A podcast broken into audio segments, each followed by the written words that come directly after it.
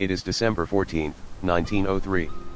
We are at the camp of the Wright brothers, located in the dunes of Kill Devil Hills on the remote Outer Banks, a thin barrier island off North Carolina. Mr. Wright, Mr. Wright, we's ready for you. Oh, good morning, John. How are we doing? Me and the boys just got the flying machine out of the garage, and we's ready for you to warm her up. Ah, good idea. Orville, I suggest we start the engine. Alrighty. Here we go. Clear! This is the third visit to the Outer Banks by the Wright brothers in three years. Previously, they experimented with gliders, as several other aspiring aviators have done as well. But this year the brothers have added an internal combustion engine and two propellers. Orf, who goes first? Want to flip for it? John, do you have a coin? Sure do. Want me to flip it for you too? If you don't mind.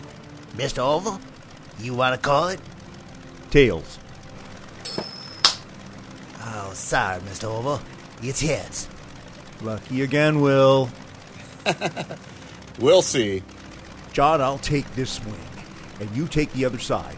We'll try to keep her steady on the track as long as we can. Yes, sir, Mr. Oval. Keep her steady, John! As the plane comes to the end of the 60 foot track, it lifts into the air, but something is clearly wrong. Wilbur, you're going up too steep. Level her off! Level her off! Pull up, Wilbur! Pull up!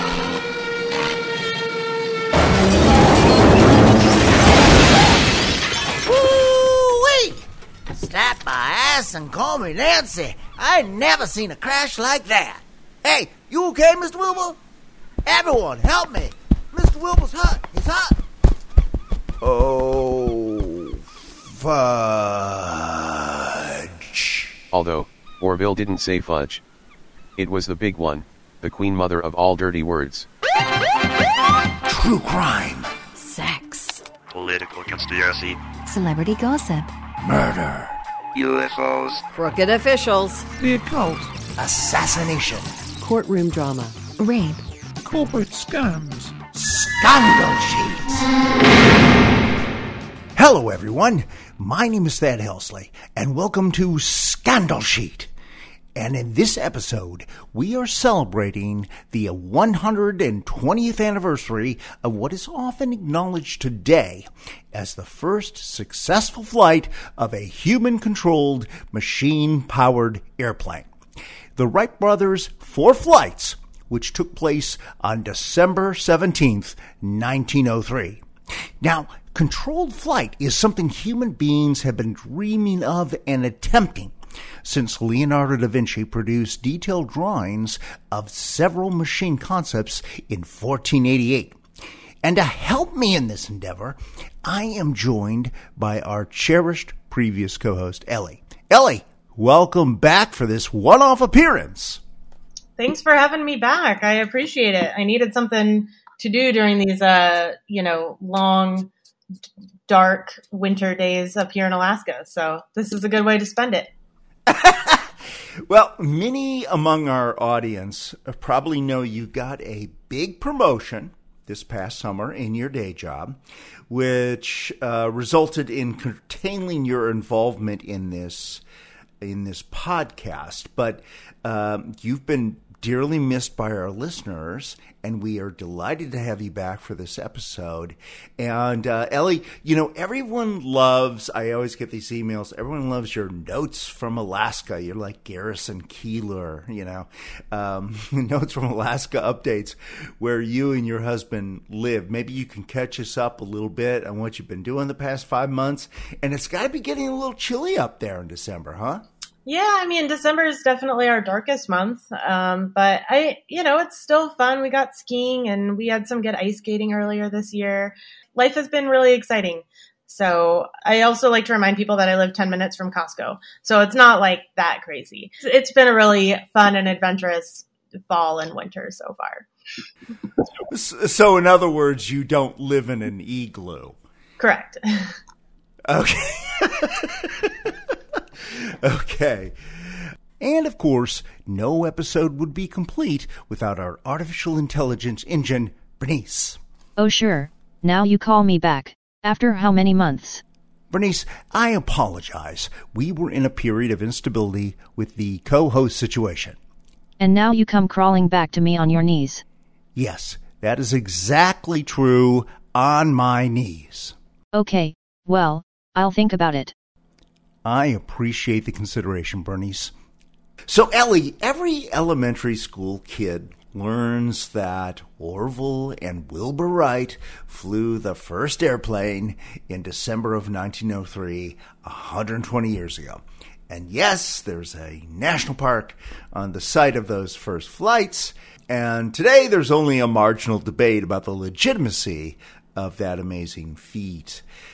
But between 1903 and 1908, for five years, the Wright brothers' flight was almost universally regarded as one of many, many false claims. So I guess my first question to you, as someone who has expertise in the aviation industry, do you think the 1903 flight is legitimate? Yeah. Yeah. I'm I'm going to vote with the majority here. Like it is. I not I I think there's a good chance that there were other similar projects going on at the same time that may have achieved flight before the Wright brothers. Machine powered flight? You think some of the six claimants were right? Yeah, I mean there were I mean, we'll get into that later, but there were just so many groups trying to make flight happen Right. that time. So it, it was like very popular. It was the thing to do um, if you had a little bit of leftover money and extra spare time. So yeah, I think I wouldn't be surprised if at some point there was concrete evidence that they weren't the first.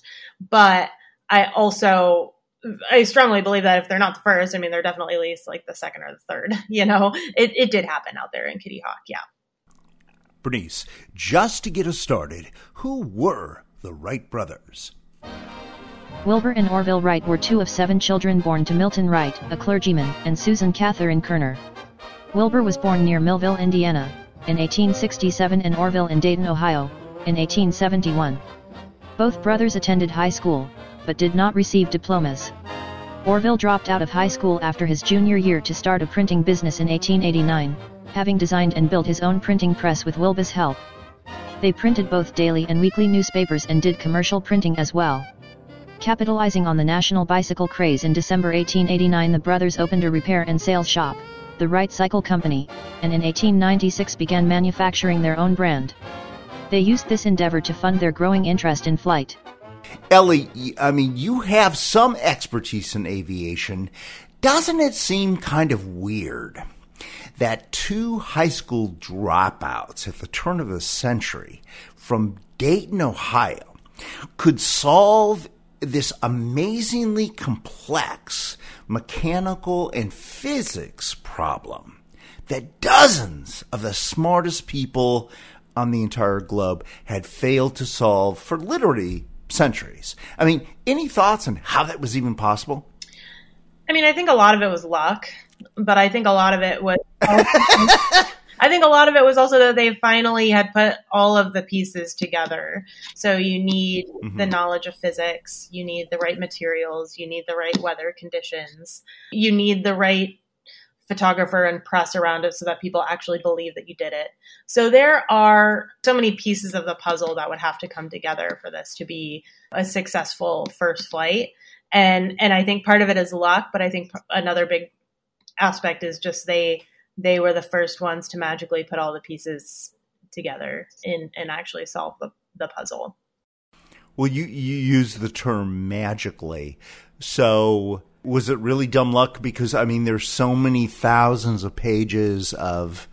I mean, I can't even believe that these guys were high school dropouts. I mean, the the the notes, the thousands of pages of notes at the Smithsonian and the archives. I mean, these guys are doing calculus. They're doing coefficients. I'm like, what the f? Where, who told these guys? Was it like the, the the the aliens that built the pyramids? Well, no. Okay. So I, I think two words that are definitely Okay. going to be taken a little out of Okay. context here. One is magical. So yeah, I don't mean magical as in it's unbelievable or, you know, involving fairy dust or something. It, I'm sure at that point seemed very out of this world. Now, now we can go back and look and be, you know, and say, oh wow, okay, due to the fact that they had the right winds and due to the fact that they had the right materials, we can go back and realize that it actually wasn't that magical. There was a lot of science behind it, but I'm sure there was an aspect of, yeah, dumb luck for for the Wright brothers. I also think the concept of a high school dropout is probably a lot different 120 years ago than it is today because I can say Yeah. that they didn't have AP calculus and AP physics. It's not like Right. these kids were you know bouncing out of you know AP Euro like all right this is stupid I'm going to go fly airplanes now. I mean I'm pretty sure that their schoolwork was almost time consuming and wasteful compared to what they actually wanted to be doing and what they actually had the brains to do. So I, I wouldn't go into the high school. No, that, that's a very fair point because, I mean, even in the 18th century, I mean, George Washington had a fifth grade education, so a formal education, so did Abraham Lincoln. You know, it was like, it, you know, the reason they called it high school apparently was like, well, you know, before like today we think of college, but at the time it's like high school meant, okay, well, if you do that, that's kind of an extra thing Yeah. Uh, yeah. that most people didn't do. Because you didn't have Because a job lined up. Maybe, you know? Exactly, exactly. So before we get into the first flight on December 17th itself, I have to ask you because every time I fly in a jet plane, I look out the window, you know, in the terminal uh, at the plane. I'm about to board. You know, they're they're moving the jetway over there, and I ask myself, how does a 200 ton aluminum tube fly 900 miles an hour at 35,000 feet. You know, uh, one of my stupid little hobbies is theoretical physics, and no matter how much I read about it, I just don't, I, I don't get it. So, for the knuckleheads like me out there, is there a quick elevator speech to explain how modern aviation is possible? Yeah. The easy explanation that a lot of people like to give is um, it's possible thanks to money. um, but no, they've, you know, how does an airplane fly? Money. So definitely the best way to explain it is with any sort of fluid. So when you're swimming through water and you're taking your and you're cupping it and you're using that to propel yourself forward through the water and you're moving the water back and then that moves you forward, right? So imagine that, but the engine is doing that. The engine on an airplane is doing that with the air. And so that's how the airplane itself is propelled forward.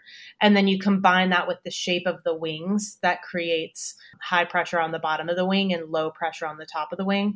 And then that's how you get the lift.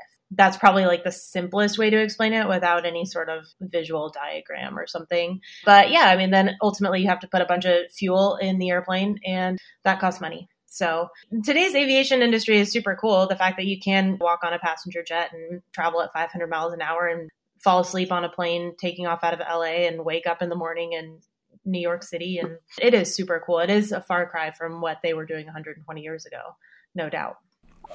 So we got to talk about the first flight. So on December 17th, the Wright brothers' first plane at the time was just over 600 pounds. And it had a 12 horsepower engine powering two wooden propellers. And the pilots, whether they were Orville uh, Wilbur, added 185 pounds when they they were kind of skinny guys when they got on the plane itself to the total weight. So we have a new member to the team whose name is Don. Don, can you take us through the first four flights that day and how they pulled it off? I'd be happy to. After the crash of Wilbur's first attempted flight on December 14th, repairs had been made to the aircraft by the 17th. The brothers had agreed to alternate, so this time it was Orville's turn to pilot. They were assisted by five people from the nearby life saving station who also served as witnesses to the flight. Orville and Wilbur appeared on the scene in business suits with ties and starched collars, unusual attire for an activity this physically strenuous. The frigid winds were gusting up to 27 miles per hour, far from ideal, but they decided to proceed anyway. The first flight began at exactly 10:35 a.m. local time and was successful, but only lasted 12 seconds and went for 120 feet. One of the observers, John Daniels, shot the famous picture of that first flight. In the picture, Wilbur is running to the right of the plane. The brothers made three more flights that morning. The final one lasted 59 seconds and went 852 feet. Additional flights were planned for the afternoon, but the heavy wind sent the aircraft tumbling toward the beach before it was finally halted. The damage was too extensive to repair on site, so this was the end of this history making trip. Ellie, so these guys, they they just had this event. They had four flights in the morning of December 17th, but they proved beyond a shadow of a doubt that they could do machine powered, human controlled flight. Okay, they knew that they had just made history. And this had been a dream that they'd been working on for almost three years.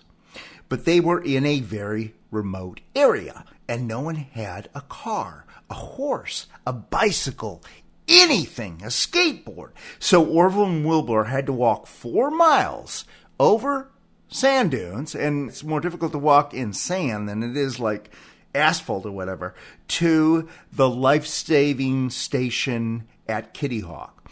So, and they finally got to the life saving station and they sent a telegraph to their father. Bernice? Success. Four flights Thursday morning. All against 21 mile wind. Started from level with engine power alone average speed through air 31 miles. Longest flight 59 seconds. Inform press. Home Christmas. Okay, their father was a bishop in a somewhat niche evangelical denomination called the Church of the United Brethren in Christ. Sort of an unlikely press agent for one of the greatest moments in history. Don't you agree? Yeah, yeah. I guess, you know, you have to be careful about who you're telling your um, goals and aspirations to, you know? I mean, if they had hired some other sort of person to be like a press secretary for them, you know, then maybe they're going to get it wrong or maybe they're going to spread false information because they're trying to make a little bit of money or something. So, yeah, I think, you know, probably someone that they trust and who knows what's going on is a great person, but you're right, you know, the the bishop of a church is probably a uh an interesting Uh, well, he's a trusted person. But, I mean, if it was you and you had done the very first flight, wouldn't you, like, telegram the New York Times or something? Well, but look at how many other false reports there were of this kind of stuff going on at that time. I mean, no, good point. Good point. Yeah. Good point. I I have a I have a good feeling the New York Times was getting a ton of telegrams every day or telegraphs every day that you know said, "Hey, we made the first flight. Hey, we made the first flight," and you know nothing could really be proven. Okay, okay. So I got to give you that because um, I mean this is uh, part of the scandal. I mean, at least when people first landed on the moon in 1969, only 63 years later, you know, oh my God, 63, you know, from first, you know, 10 feet off the ground to being on the moon, 63 years. It was broadcast on television around the world. Very difficult to call it a fake since everybody saw it in real time. But in in the case of the Wright brothers, the event of the first flight was almost entirely ignored by everyone.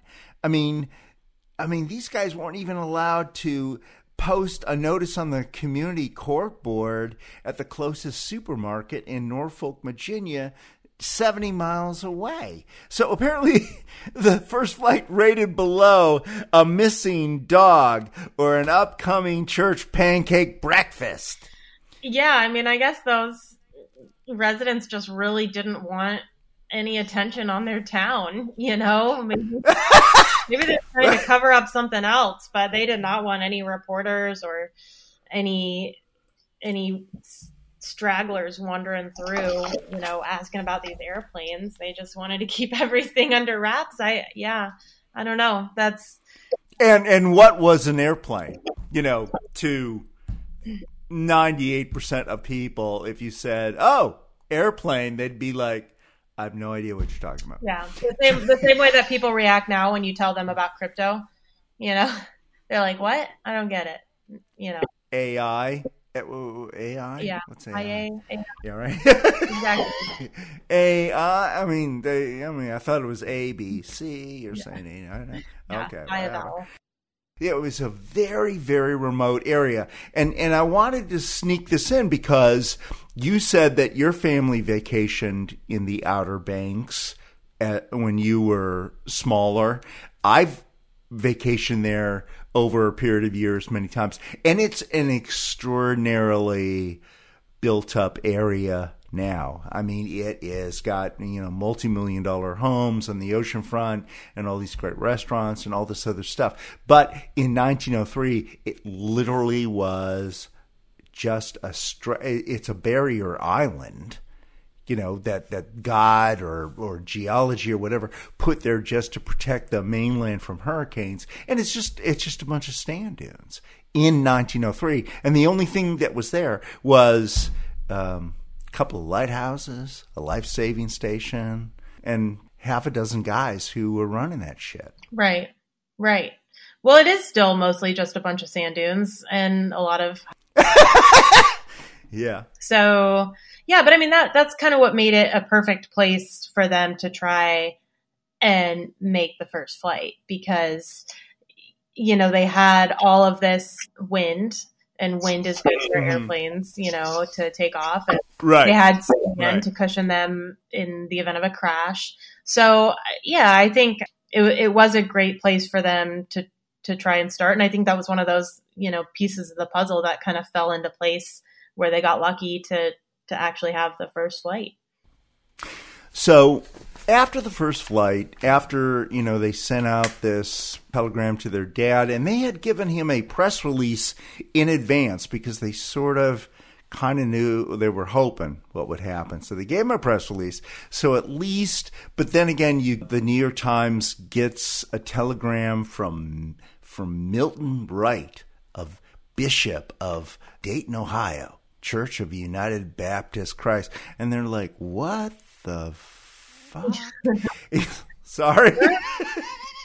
so, and you know, so they, you know, nothing really, really happens, and then also at the same time, I mean, word got around, but there were six other claimants to having the first flight almost simultaneously in the same sort of rough period of time. And the other guys were pretty legit, including the guy who ran the Smithsonian Institution.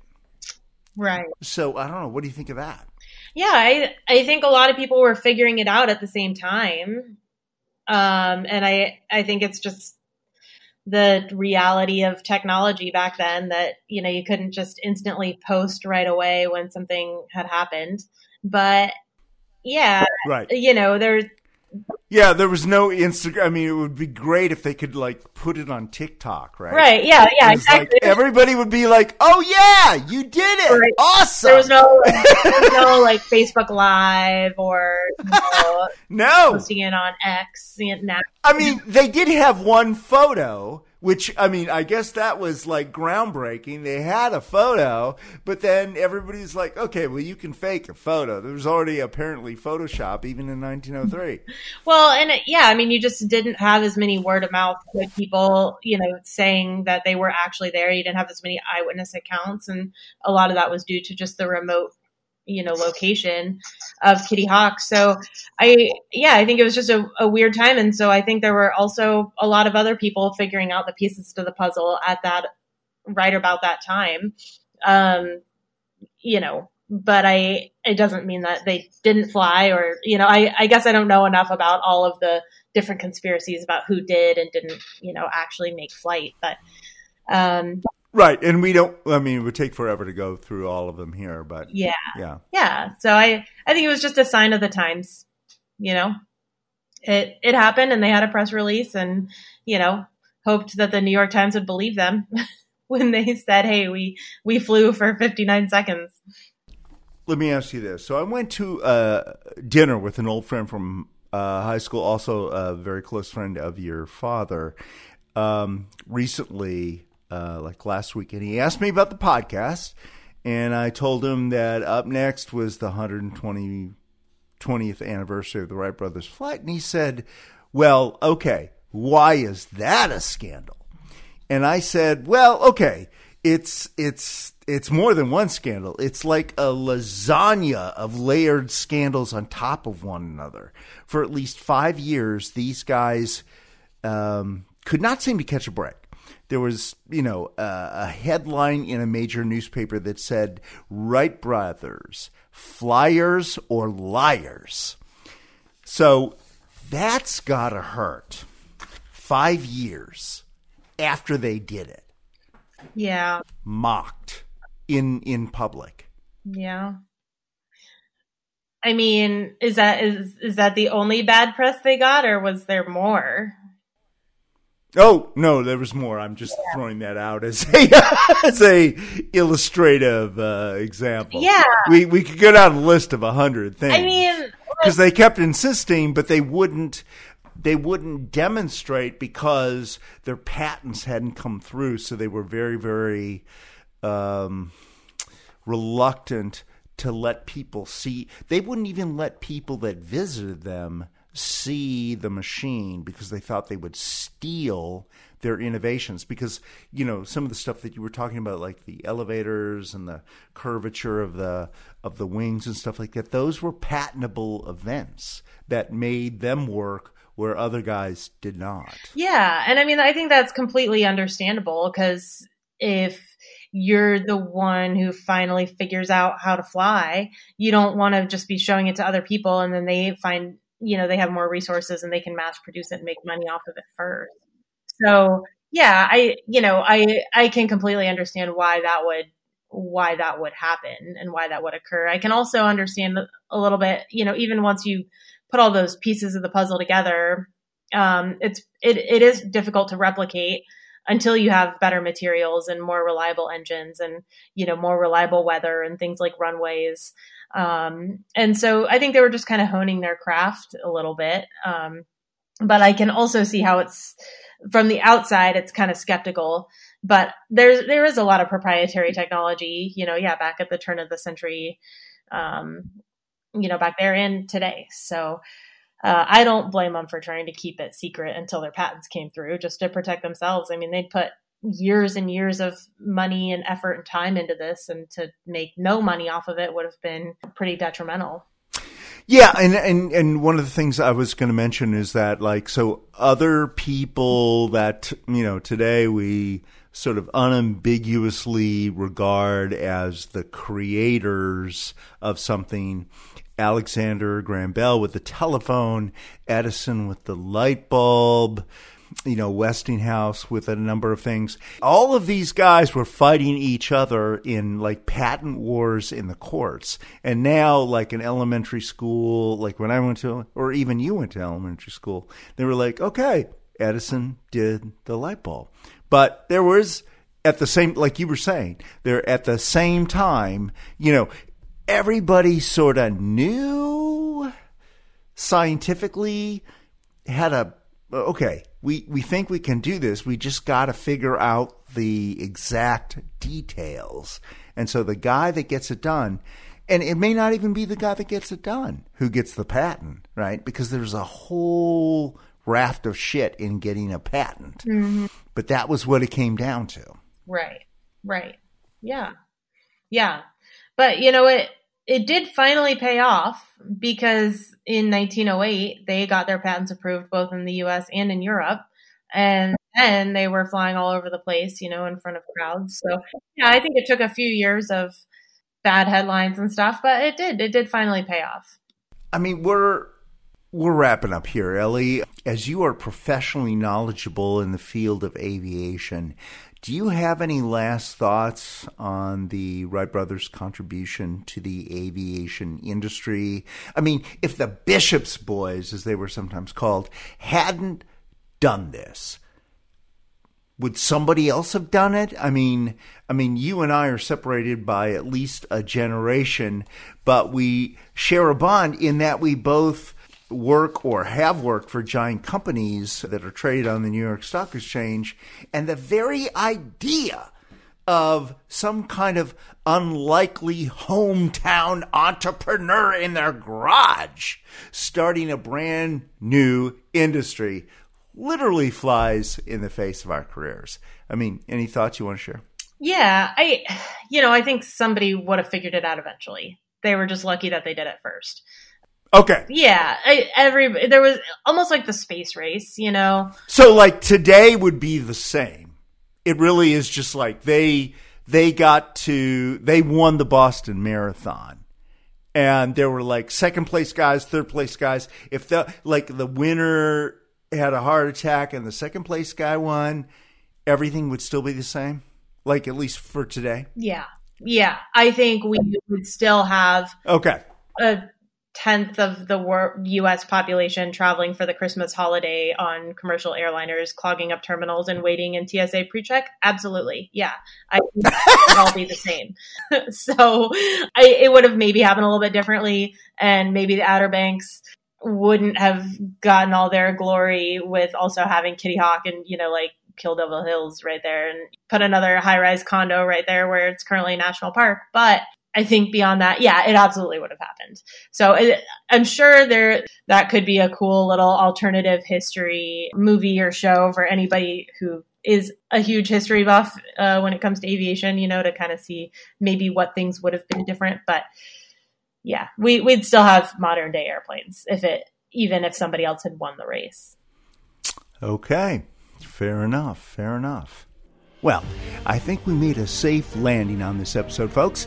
As we taxi to the gate, I want to thank my 21 month co host, Ellie, for making this encore appearance to the delight of her many fans in Germany, New Zealand, and of course, across the United States. As usual, we hope you'll follow or subscribe to Scandal Sheet on your favorite pod platform and share it with all your friends. We'd also love it if you'd leave us shameless, over the top review on Apple Podcasts, especially. That helps us build audience. We also want to hear from you. You can reach us online at scandalsheetpod.com, Facebook, or Twitter, now called X, or just send us an email to contact at scandalsheetpod.com.